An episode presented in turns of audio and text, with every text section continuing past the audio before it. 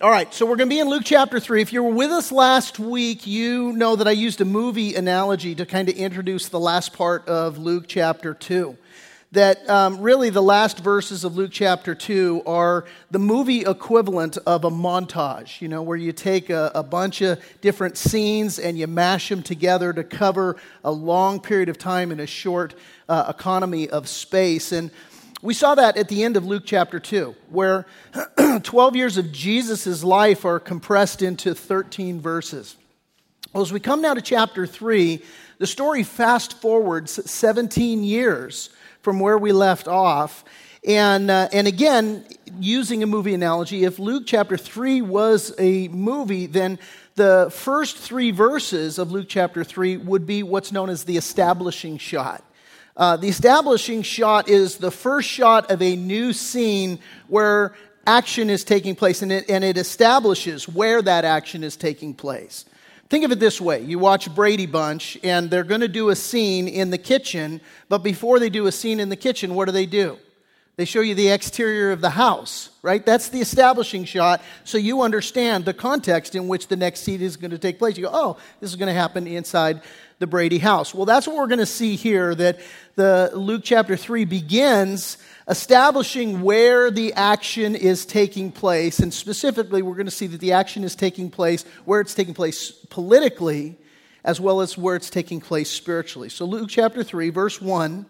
Now, in the 15th year of the reign of Tiberius Caesar, Pontius Pilate being governor of Judea, Herod being tetrarch of Galilee, his brother Philip, tetrarch of, uh, uh of Iturea, and the region uh, of Trachonitis, and uh, tetrarch of Abilene, uh, while Annas, uh, Annas and uh, Caiaphas were high priests, the word of God came to John, the son of Zacharias, in the wilderness, and he went into all the region around the Jordan, preaching a baptism of repentance for the remission of sins. So again, Luke begins this section. He's establishing where the action is taking place politically and religiously. And so what we see politically starts off with Tiberius, who was the Roman emperor of the time. And so he, politically, that's who he was. And he was known as being a very cruel ruler. And then it tells us Pontius Pilate was the political uh, Roman governor of Jerusalem. And uh, Pontius Pilate was, was known to really hate the Jews, which is kind of an interesting place that he should be the Roman governor of Jerusalem, right? But he, he is uh, himself a cruel ruler. As well, it mentions Herod and Philip and uh, Lysanias. Now, these three men were the sons of Herod the Great.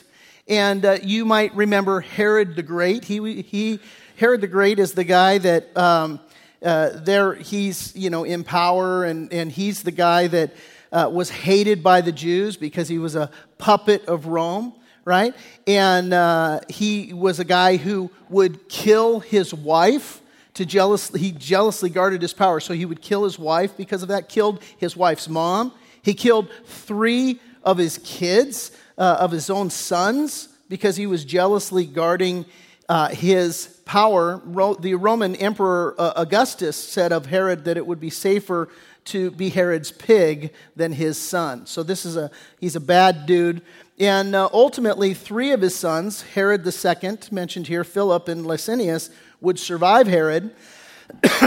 but like their father, they were themselves also wicked rulers. So that's the political cl- climate. It's corrupt and it's cruel. And sadly, so was the religious climate. This is established in verse 2, where Luke mentions Caiaphas and Annas. And Caiaphas and Annas, they were the religious leaders of Judea during this period of time. They were both very corrupt and they were more interested in power politics than they were in serving God and really being a, a true religious leader. Caiaphas was actually the high priest, um, but his father in law, Annas, held the real power. He was kind of the power behind the, the position. And together, again, they're supposed to represent God, but instead they represented wickedness. And so, what we see here in these opening verses is that this is a time of great political unrest and strife, uh, but it's also a time of spiritual immorality and compromise. And so, just sort of a bad deal spiritually and politically. Well, Proverbs 29 tells us that when the righteous are in authority, the people rejoice. But when a wicked man rules, the people groan. And that's the climate here. That's the shot that's been established is that it's into this groaning world that God now sends John the Baptist, having grown into adulthood, to preach a baptism of repentance for the remission of sins. Now, it says there in verse 3, he was preaching this baptism of repentance. And if you're given to notes, you could circle that word preaching. Nearby, you could write this. You could write to herald with authority. And that's what he was doing. He was heralding with authority. And what this verse has in mind is that uh, he's evangelistically preaching. Now, um, whenever you preach the gospel, there's, there's good news and there's bad news right? The good news, of course, is that Jesus came to save us from our sins. The word gospel actually means good news, but there's good news. If you have good news, you also have bad news. The good news is Jesus came to save us from our sins. This was the essence of John's message. If you read in the, the Apostle John, in the Gospel of John, he writes about John the Baptist and what John the Baptist proclaimed in his message. And in John 129, John the Baptist pointing to Jesus, said, Behold, the Lamb of God who takes away the sins of the world. Again, that's the good news that he came to preach. But when you preach the gospel, you're also preaching bad news. And the bad news is this that unless we repent, we will all die in our sin. The Bible says that the wages of sin is death, but the gift of God is eternal life through Christ Jesus our Lord. So we have the good news and the bad news. The bad news, the wages of sin is death. Good news is Jesus came to pay the penalty for our sin. And so John comes and he's preaching a baptism of repentance, which is kind of a curious statement. Baptism of repentance. What does that really mean? Well, understand, first of all, baptism. Baptism wasn't new to the Jews in John's day, it was a common practice that uh, the religious Jews would baptize Gentile converts to, to Judaism, um, they did this all the time. As, as, well, when the Jews would come to the temple to worship, they, they had what was known as a mikvah. And a mikvah was, was just these, these water baths that were outside the temple, and the Jews would come and they would wash themselves. And by washing themselves, it served as a symbolic representation of their hearts. In other words, what, what would happen is they would come to this water, to this mikvah, and they would immerse themselves in the water, and it was symbolic of cleansing their hearts so that they would come before the Lord with uh, just being holy and pure. Uh, but the problem with this ritual is that it eventually just became another routine in their life. In the, the, what happened was that the ceremony replaced the substance of their hearts. And, and what they did, in other words, is they compartmentalized their faith. They compartmentalized their faith. They would go up, they'd wash themselves at the temple, they'd make their prayers, they'd make their sacrifices, they'd make their offerings, but it didn't make it into their hearts. They, they would go to the worship service, but the worship service wouldn't make its way into their week. And therein lies the first point of application for us today in our text. That we really seriously need to take a walk with this and ask ourselves the question Am I living a compartmentalized life where my faith is concerned? That, that, that maybe does, does, does my worship of God on Sunday. Come to church, go through all the, the process, getting the kids ready, running the gauntlet up in the children's ministry, get them checked in, get here, go through the services, worship God in our singing and in our giving, and then study His Word. Wonderful. Great. Does it make its way into your week? Do you live a life of worship throughout the week? And this is something we, we seriously need to take a walk with because a person who's living a compartmentalized life comes to church on Sunday, checks the to do list done in their Franklin planner. Yes, I went to church. But then what happens is Monday through Saturday, their life has no reflection of the, the truths that they so, so willingly embraced on Sunday. And so we need to take a walk with that and say, is that me? Do I have a compartmentalized faith? And so we see John the Baptist, he comes on the scene, and what he says in effect is, look, what you guys are doing is not going to cut it. You can mikvah till the cows come home. And, and, and if, it's, if, if there's no real fundamental change in how you're living your life, then it's unacceptable to God. What's needed is a baptism of repentance. Now, that phrase repentance, it means to turn. Um, and some think of this in terms of, you know, emotionalism, of your feelings, like, oh, I feel bad because I sinned. And that's good. You should.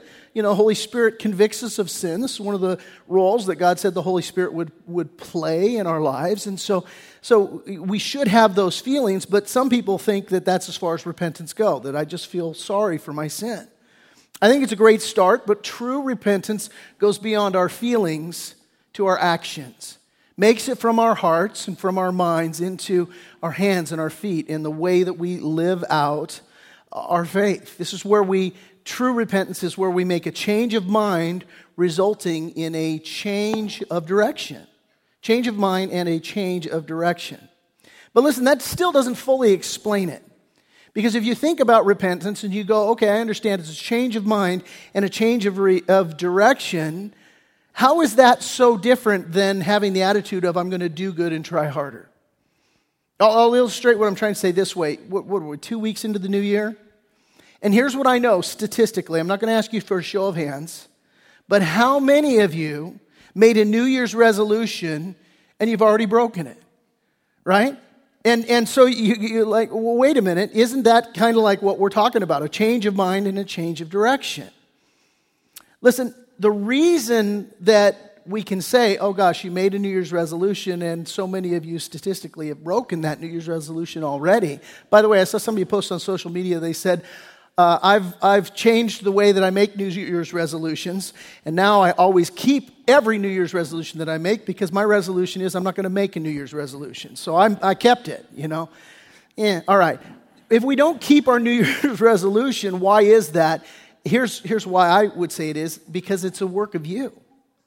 Right? Typically, our New Year's resolutions depend on us, on us doing good, and on us trying harder. And, and, and, and this is why we're not successful so often in our New Year's resolutions, and it's certainly why those that would define repentance this way are equally not as successful. See, because biblical repentance has to be something more than just having it in your mind to change direction. Here's the key the key to repentance isn't so much what we turn from, it is who we turn to. That's the key to repentance. And so you see in our text, what is, what is John saying? He's, he's preaching this baptism of repentance, right, for the forgiveness of our sins what we turn from, who we turn to. Look at what he says in the text there. We'll pick it up in context in verse 3. He, John the Baptist, went into all the region around the Jordan, preaching a baptism of repentance for the remission of sins, as it is written in the book of the words of Isaiah the prophet, saying, The voice of one crying in the wilderness, prepare the way of the Lord, make his paths straight. Every valley shall be filled, and every mountain and hill brought low. The crooked places shall be made straight, and the rough ways smooth, and all flesh shall see the salvation of God. And so, what he says there in verse 4 is that, look, prepare the way of the Lord. And again, it's not, that's, that's illustrating, it's not what we turn from, it's who we turn to this baptism of repentance. Yes, change of mind resulting in a change of direction, and the direction is preparing the way of the Lord. In other words, John's not saying pull yourself up by your bootstraps and get it right and start, you know, no, he's saying truly repent, change your mind, and turn to the Lord. Prepare the way of the Lord. You know, it's, it's not a New Year's resolution type of mindset where you're white knuckling this spiritual change. It's about turning to Jesus Christ. And so he's preaching this baptism of repentance. And, and Paul gives us this clarification of John's baptism through a little account that takes place in Acts chapter 19. And Paul's talking to some disciples that he runs into, I think they're from Ephesus, and he's talking to them, and, and basically, subject turns to baptism, and, and he's asking, inquiring about the status of their baptism, and they say that they had experienced the baptism of John. And so, what, what Paul begins, or rather, yeah, Paul, what he begins to explain to them is that John's baptism looked forward in faith to the coming Messiah. And, and this is interesting. It, it's, it's a little bit different reference point than the baptism that we know and understand. As Christians, we, we partake of and participate in baptism. You might recall that Peter in Acts chapter 2 on the day of Pentecost, he, they're all filled with the Holy Spirit, and Peter goes out and begins to preach. And at the conclusion of his message, he, his message is repent and be baptized, everyone, in the name of Jesus Christ. You see, what Peter is preaching is a baptism that looks back to the finished work of Jesus Christ on the cross. All of us have sinned by nature and by choice. Jesus Christ came as God in the flesh. He gave his life, the Bible says, as a ransom for many. He paid the penalty for your sin, dying on the cross, died, was buried. He rose again from the dead on the third day in fulfillment of the scriptures. And the Bible says if we place our faith in him, that we also will be forgiven. So the baptism that the disciples preached and that has been a part of the church for 2,000 years is a baptism that looks back to the finished work of Jesus Christ. And when we are immersed, when we are baptized, we go under the water, symbolic of Jesus' death. We come out of the water, symbolic of his resurrection from the dead. And when we are baptized, we're identifying with that. We're saying to all the world, just as Jesus died and rose again, I, by faith in Jesus Christ, have died and risen again. Now, both of these baptisms essentially are the same thing, but they're just looking at it from different reference points. John's message here is saying the Messiah is coming, and so you must be baptized for the remission of sins, looking forward in anticipation to the coming Messiah.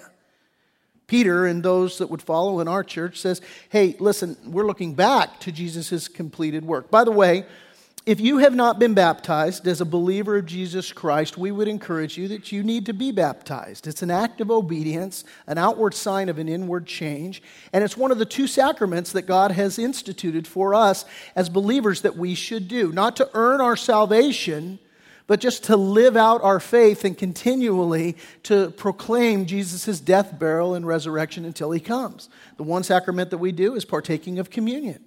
Jesus said, As often as you eat this bread and you drink this cup, you proclaim my death until, until I come. And so this is, this is symbolic of Jesus' death, burial, and resurrection, same as your baptism. So if you haven't been baptized, we'd encourage you to do that. Our next baptism is coming up in a couple of months. We're actually going to do it on Easter Sunday. And so we would encourage you that you need to be obedient to the Lord, sign up uh, to be baptized. And so this is the substance of the message that John preached. He's preaching a baptism of repentance for the forgiveness uh, uh, of sins, to, to, to turn and look in faith to the coming of the Messiah. Again, that's the substance of his message. I want you now to notice the style of John's message. We pick it up in verse 7. And it says, Then he, John the Baptist, said to the multitudes that came out to be baptized by him, Brood of vipers, who warned you to flee from the wrath to come? John had a, a real gentle, approachable style, really seeker sensitive kind of church here, you know. Hey, God wants you to be wealthy and, and you know, have three Cadillacs and, you know, and, and so that, that's, it, that's his message. You know, hey, your best life now, come on, and it's all going to be great. And no, that is not his message. John's message is a little bit more in your faith. He's not preaching cotton candy, it's not health and wealth and prosperity. No, John goes out and he punches his listeners right in the mouth. He just punches them right in the gut. He's like, boom, here you, you know, let me, let me just tell you what the reality is. You're evil as snakes. You are facing a coming wrath. You're facing the fire of God's judgment. And the people eat it up. That's what's amazing to me. Why is it that they eat it up? Because the world is hungry for the truth. That's why. And it's true, you can't handle the truth. Sometimes people can't. But the world is hungry for the truth. I'll illustrate it this way. You know, uh, last year Brenda got on a kick that oh gosh we you know we need to go to the doctor and get you know the, the 50,000 mile checkup. We you know we're not as young as we used to be, and so she, and I I just hate going to the doctor. I'm just not a good patient. I don't like that. It's a waste of time. I got stuff to do. But I'm like, all right. So we go to all these different doctors just to just to get all of the stuff that you get, you know. And uh, and I'm like, you know, talking to everybody, and I got to get, you know, this endoscopy. Are you kidding me? And all of that stuff. But all right, fine, I'll put up with it. Well, Brenda, as kind of as an afterthought, she says, and while we're at it, let's make an appointment with the dermatologist and let's get our skin checked to make sure we don't have skin cancer. I'm like, yeah, all right, whatever. So we go in, and I'm good. You know, he, look, he looks me up and down. He's like, yeah, you're fine. And then he's checking Brenda out, and he says, uh, you know what? You got a spot uh, on your leg, and I don't like it, and I want to take a biopsy of it. And Brenda's, she's like, no, no, no, wait, no, we're just, we're just here for the checkup. You know, in her mind, she just thought, oh, we'll just get the clean bill of health, get the check off, and everything will be good. She's never imagining they're going to find anything. She's like, no, I'm just here for the checkup. The guy's like, well, I'm going to biopsy it. And he biopsies it, and the biopsy comes back, and he says, you've got melanoma. Now, that changes things in a hurry, right? What did this doctor do? He didn't just satisfy us and say, you know, that's fine. You just want a checkup, you want a clean bill of health, eh, you're good. Looks good for my house, you know, kind of attitude. No, he says, I'm going to tell you the truth. And, and, and, and we, we were so grateful for the truth because, yeah, the treatment was, was pretty hideous and they had to cut away and do a skin graft and all of this stuff. But we're so grateful for somebody that would tell us the truth. And here's our point of application for you. you know, one of our values here as a church is missional living. We articulate that value this way we say that we live out a genuine faith and we intentionally share that faith with others. Why is this our value? Well, Jesus said this in Matthew's gospel. He said, You are the light of the world. A city that's set on a hill cannot be hidden, nor do they light a lamp and put it under a basket, but on a lampstand, and it gives light to all who are in the house. Let your light so shine before men that they may see your good works and glorify your Father in heaven. And I want you to notice in these verses, Jesus, Jesus never said that we're to become salt and light. He simply said that we are salt and light. And this is simultaneously the greatest compliment that you and I will ever receive, and it's the greatest responsibility. Certainly, it's the greatest compliment because Jesus himself claimed that title, the title of the light of the world. This is a title he carried upon himself as he walked on this earth. John chapter 8 verse 12 tells us that Jesus spoke to his disciples to them again saying, "I am the light of the world. He who follows me shall not walk in darkness, but shall have the light of life." And so his conference of his own title upon us is a great compliment. But at the same time, it's a great responsibility for the same reason that this was his title and he's just conferred this title upon us. In other words, it implies that you and I are acting as his ambassadors. Now, the dictionary defines an ambassador this way it says that it is, an ambassador is an official envoy, the resident representative of a kingdom. In other words, because you are the resident representative of Jesus Christ on this earth, then you have to be his representative, not your representative. In other words, you can't unilaterally implement your own policies and procedures.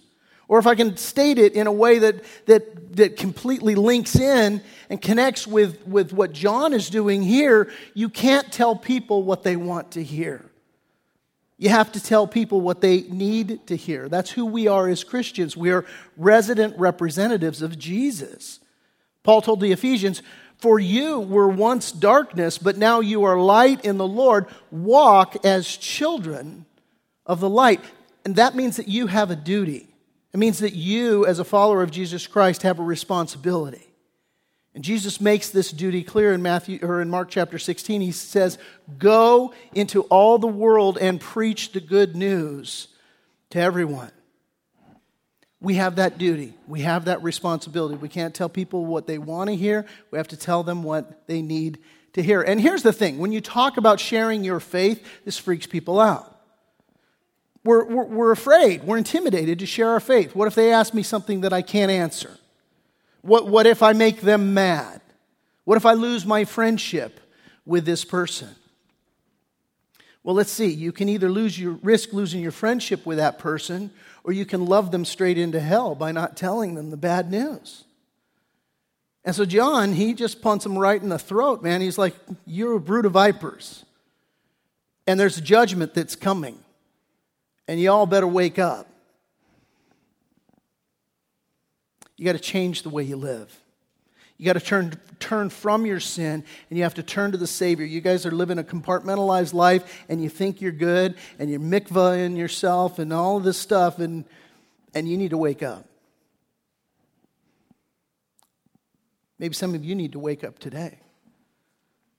Maybe you need to recognize that, that you or as a brood of viper. What's the symbol of sin in the scriptures? It's, it's a snake. And we're all sinners by nature and by choice, and there is a coming judgment.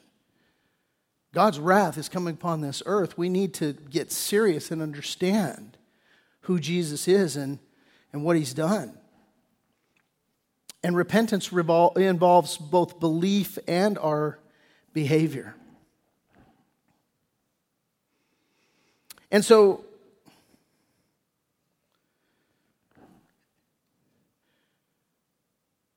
the people respond. This is an incredible thing. John's preaching this message. He loves them enough to tell them the truth. And the people now they they respond to it. Uh, verse 10, as, as John goes on, he, he says, um, well, let me finish uh, verse 7. Then he said to the multitudes that came out to be baptized by him, Brood of vipers, who warned you to, to flee from the wrath that comes. Therefore, bear fruits worthy of repentance, and do not begin to say to yourself, We have Abraham as our father. For I say to you that God is able to raise up children to Abraham from these stones. In other words, what he's saying is, Look, you guys are all, you know, Abraham's got his own relationship with God. Abraham, by faith, has a relationship with God and he will stand before the Lord based on his faith. But you're not going to be able to stand before the Lord based on Abraham's performance. And this is what the Jews did. They said, Oh, we have Abraham as our father. And John says, Yeah, but you're going to stand before the Lord just you and him, not you and Abraham. He's, Abraham's not your proxy. Abraham's not your surrogate. Oh, he got it right, so I get his fruit credited to my account. He's like, no, no, you, you can't claim that. It's going to be, you know, up to you and, and, and how you live your life and what your faith is. And he says, For I say to you that God's able to raise up children to Abraham from these stones. And even now, he warns, the axe is laid to the root of the trees. Therefore, every tree which does not bear good fruit is cut down and thrown into the fire. And so he loves them enough to tell them this truth. And so now, watch how the people respond. Verse 10 So the people asked him, saying, What shall we do then? Such a beautiful response. Clearly, the message hits home and it provokes a response in their hearts. What should we do? Same response that Peter experienced on the day of Pentecost. Preaches a message, basically boldly stands up before all the Jews that are gathered on the day of Pentecost and tells them all, You crucified Jesus. All y'all did it. Y'all cried out for Barabbas and said, you know, that Jesus should be crucified. And, and, you know, they were cut to the heart. And their response was, What shall we do to be saved? Now, Stephen, by the way, preached a message later on in the book of Acts, and he was just equally as bold, and the people there were cut to the heart. But they didn't respond by saying, What should we do to be saved? They picked up rocks and stoned him to death, right? So, so you know, there's that. You're like, You're not helping me be, you know, evangelistic, Pastor Ted. Sometimes the message is received, sometimes it's not. Your duty, your responsibility is to preach the message. And so, you know, here, John the Baptist is preaching this message. People respond, What shall we do? Notice his answer. He says in verse 11, He answered and said to them, He who has two tunics, let him give to him who has none. And he who has food, let him do likewise. In other words, your faith ought to work itself out. James talked about this. Faith without works is dead. You see your brother is cold and he's hungry, and you say, Hey, you know, God bless you, be warm and filled, and you don't do anything. And he asks the question, How can that be faith? How can you have the faith of God in you if you're going to turn a blind eye to people who are have needs? What he's saying is, if you have a true faith, it's going to change your behavior. You're going to have turned from your sin. You're going to be turning to the Lord Jesus Christ, and He's going to make you a new creation, and you are going to be changed, and He's going to change you from the inside out. And so, this is what uh, John the Baptist is now saying. He's saying, Look, this is what true repentance looks like. What do you, what do you want to do? You, you, if you got a coat and somebody hasn't got one, give them one of your coats. Somebody needs food, you give them food. Then the tax collectors also came to be baptized, and he said, then they said to him, Teacher, what shall we do? And he said to them, Collect no more than what is appointed for you. Because tax collectors were, were renowned for gouging people and charging them, yo, 10%, they'd charge you 20, they'd pocket 10, and they'd give 10 to Rome. So he says, you know, don't do that. Just take what, what you're supposed to do. Likewise, so the soldiers asked him, saying, And what shall we do? and he said to them, Do not uh, intimidate anyone or accuse falsely, and be uh, content with your wages. People respond. And what John is saying here that true repentance just changes how you live. When you turn from your sin, when you turn to your Savior, this is what true repentance looks like. It involves your belief and your behavior. And your behavior is an indication of what you believe. Verse 15 Now, as the people were in expectation and all reasoned in their hearts about John, whether he was the Christ or not. In other words, what verse 15 is saying is that this is a day and age when everybody was looking for the Messiah, and they're all asking the question Is John this guy? And we're waiting for him. We're all expectantly waiting for the Messiah. Maybe it's John. So, as they're doing this, verse 16, John answers, he said to all, I indeed baptize you with water, but one mightier than I is coming, whose sandal strap I am not worthy to loose. He will baptize you with the Holy Spirit and fire. His winnowing fan is in his hand and he will thoroughly clean out his threshing floor and gather the wheat into his barn, but the chaff he will burn with unquenchable fire. And with many other exhortations, he preached to the people. What John is saying is that beyond the baptism that he preached, the baptism of repentance for the forgiveness of sins, and by the way, beyond the baptism that we partake of, as believers now, looking forward in faith back to the work of Jesus Christ and identifying in that way. Beyond that, what John is talking about here, he's talking about the baptism that Jesus Christ would bring. He's prophesying about the baptism of the Holy Spirit and of fire.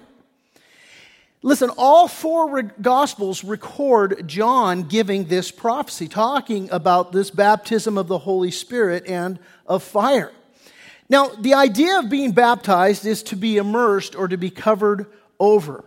And, and so, just as John baptized and immersed the people, covered over in water, uh, the people in his act of baptism, what, what he's saying is that the disciples will be immersed in the Holy Spirit. Jesus, by the way, prophesied this same thing in Acts chapter 1. He said to his disciples, But you shall receive power when the Holy Spirit has come upon you, and you shall be witnesses to me in Jerusalem and all Judea and Samaria and to the ends of the earth. So he's, so he's prophesying about that. And as well, what we see in Acts chapter 2, as the disciples on the day of Pentecost were baptized in the Holy Spirit, just as he prophesied here Jesus is coming, this is going to go down. Just as they were baptized in the Holy Spirit, they're also baptized in fire, that there's tongues of flames that were seen uh, upon the heads of each of these apostles who were baptized in the Holy Spirit. So Acts chapter 2 shows us the fulfillment in part of what John is prophesying to, uh, uh, or what's being prophesied here uh, that John is saying. Now, this baptism of fire and baptism of the Holy Spirit, but there's another side to what John is saying here. There's another side to this prophecy. See, on the one hand, God promises, the Bible makes it clear, that there will be a baptism of the Holy Spirit uh, and of power to all who repent and believe. But listen, if you reject Jesus, and as John says that here, there's one mightier coming than I whose strap I'm not worthy to loose. He will baptize you with the Holy Spirit. That's the good news. And fire. That could be the bad news if you reject Jesus Christ. Because the Bible promises that for those who reject Jesus Christ, there will be a baptism of fire, and it's a fiery judgment that it's talking about. Maybe you're with us when we went through the book of Revelation. I'll put it up on the screen for you, but Revelation chapter 20 talks about the fire of God's judgment that's coming. John says this He says, Then I saw a great white throne and him who sat on it, from whose face the earth and the heaven fled away, and there was found no place for them. No place to run, no place to hide. Where are they going to be where are they going to be put? Verse 12, and I saw the dead, small and great, standing before God, and books were opened. And another book was opened, which is the book of life and the dead were judged according to their works by the things which were written in the books. And the sea gave up the dead who were in it. Death and Hades delivered up the dead who were in them. And they were judged, each one according to his works. When the Bible repeats itself, we have to take note of what's being emphasized here. You don't want to be judged according to your works. Let me come right back to that. And then, verse 14 uh, death and Hades were cast into the lake of fire. This is the second death, and anyone not found written in the book of life was cast into the lake of fire. The second death. There is, everybody's born physically, and everybody will die physically. Ain't none of you getting out alive, right? The statistics are overwhelming. One out of every one person dies, all right? So you ain't getting out alive. You will die a physical death. But the question remains what's going to happen to you spiritually? Because you're both physical and you're spiritual.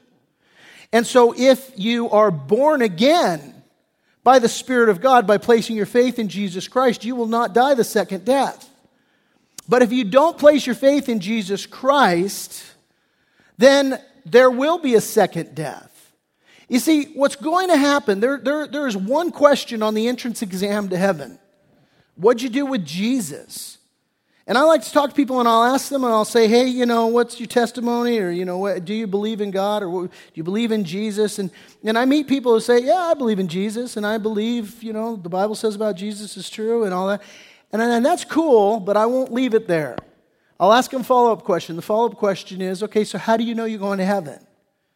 Now, I've had a lot of people who have told me, Oh, yeah, I believe in Jesus. I believe everything the Bible says about Jesus. And so then I say, okay, so how do you know you're going to heaven? And their answer will then go to their works. They'll say, oh, I'm, a, I'm a basically a good person. You know, I haven't killed anybody and, and all that. And so, you know, I'm basically a good person. And, and some sort of a combination of, you know, I think my good works will outweigh my bad works. And, you know, God grades on a scale. And, you know, so I'll get in because I'm not Charles Manson or whatever. No, what that says is you're trusting in your works. And this text makes it clear your works ain't getting you in. You want to be judged according to your works? Then you will experience the second death, spiritual death, and you'll spend eternity in a lake of fire. Now, that's God's words, that's not mine. And so, so this is a, a, a very sobering thing. And what John is making clear here is that, listen, judgment is coming. The wrath of God is coming. And you got to decide where you're going to be. And this, this is his message. If you look, redirect back to verse 8. He says, Bear fruits worthy of repentance, don't begin to say to yourself, We have Abraham as our father. For I say to you that God is able to raise up children to Abraham from these stones. And what did he say before that? He says, Look, you brood of vipers, who warned you to flee from the wrath to come? See, here's the thing that we know deep down. We know deep down, wrath is coming. The wrath of God is coming upon this world. And, and, I don't know, eh, maybe you heard the news story yesterday about the ballistic missile text that went out in Hawaii. And, and, and all people that were in Hawaii, they all got on their cell phones. A ballistic missile has just been fired. Go find immediate shelter. This is not a drill. And then about a half hour later, the clarification went out. Oh, that, by the way, that, that, that was a mistake. But for a half hour, people thought that you know, North Korea was, was bombing with, with their missiles Hawaii. Well, here's what John's saying. John says, Look, there's a ballistic missile coming, and this, is, this truly is not a drill. And, and fundamentally, you know what? We know that. Deep down, the world senses that wrath is coming. The world knows it. Wrath is coming. The Holy Spirit, maybe this morning, speaking to your heart, just telling you look, the wrath of God is a real thing. And the question today is the question that John puts out Are we bearing fruit that's worthy of repentance?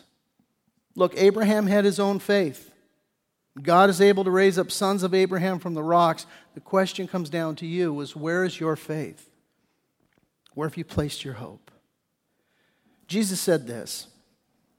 He said, Not everyone who says to me, Lord, Lord, shall enter the kingdom of heaven, but he who does the will of my Father in heaven. Many, Jesus said, will come to me, say to me in that day, Lord, Lord, have we not prophesied in your name, cast out demons in your name, and done many wonders in your name? And I will declare to them, I never knew you. Depart from me, you who practice lawlessness.